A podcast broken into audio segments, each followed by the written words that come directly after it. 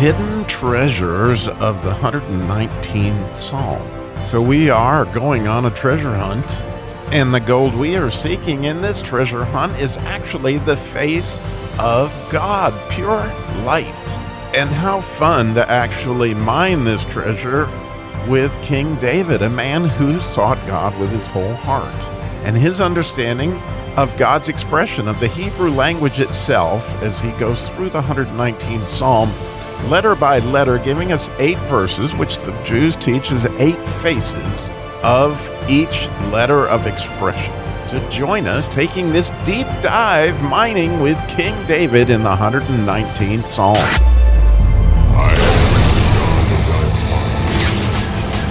Oh, welcome back to another episode of Digging Into the one hundred nineteenth Psalm. And in this introduction, we're still digging into these words. And today, how fun, we get to dig into the word word, because it is one of those that is repeated continually uh, throughout the one hundred nineteenth Psalm, that when you think about the word word, uh, it's throughout the scripture in so many different ways, because it is in fact Jesus. Because as we talked about many times there in the in John chapter, you know, the very first chapter, where it says, in the beginning was the Word, and the Word was with God, and the Word was God. Well, this is the word Dabar in Hebrew.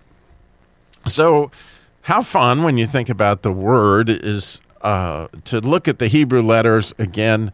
And, and the neat thing about, as we process the one hundred nineteenth Psalm, we're going to spend eight verses on every single one of these letters. And so we're going to be taking a deep dive. But the word Dabar starts out with this Dalet that we've talked about before. But the Dalet, um, as we said, in most of these, ends up being a doorway. But it, it is also the poor person or the servant. And it's really got a lot of neat meanings to it. It's going to be a really neat word as we continue. I can hardly wait, actually, to do the eight verses on the Dalet. But in this case, when it comes to the word word, certainly it starts off being a servant, because obviously the word is going to serve you. But more than that, it's a doorway. Um, it is a doorway into a way that you can relate to one another, but more importantly, like how God relates to us is through words. And so Jesus himself is this doorway, and, and he's the narrow gate, and, and he is the way, the truth, the life. All those things have to do with expression, which have to do with words, which the word Dabar, when they say the word of the Lord came to me, you hear that throughout the, the prophets say this constantly. And what they're saying is that this Dabar came to them. Well, what's that? It's Jesus. So it's really, really a beautiful thing. And when it starts off with that Dalet, It, it it is by all means a door, and by all means in its own way a servant.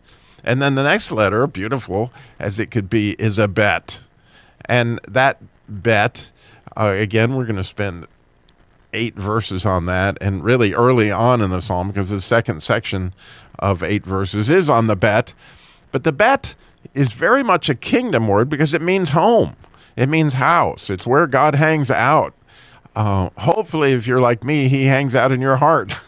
So to, to an extent, your heart is his bet. Well, you know, that's where you want the word to be, right? Is in your bet. So um, is in the kingdom. And, and so when you see this doorway to the kingdom is what God's word is, right? It's to the kingdom where, you know, you can hang out and hang out with God, because it's the whole reason that he, you know, in Genesis, made the earth, and so that he could create a place where he could relate to us and, and have communion with us. And where are we going to have this? We're going to have this in the kingdom, which happens to be where? It's inside of you, as Jesus tells us, right? It's in your heart.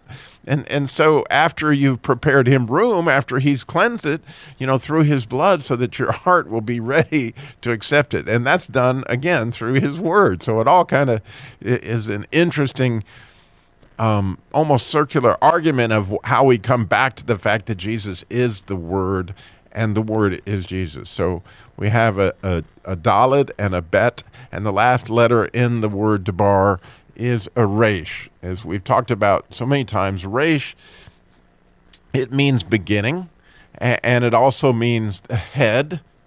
And, a, you know, much, much, much, much, much study goes into the very first words of the Torah, very first words of the Bible, uh, which start with the letter bet, because God wanted to make a place where he could come relate. So that term in Hebrew is bereshit, which has to do with in the beginning, and and that's what that resh is doing. That when you hear that R, you hear a bet, you hear bear, right? And and a bereshit, well, what you hear is very similar to the word word, because guess what? Jesus um, spoke all these things into existence, right? When he was making the earth and all these things, he did it with words.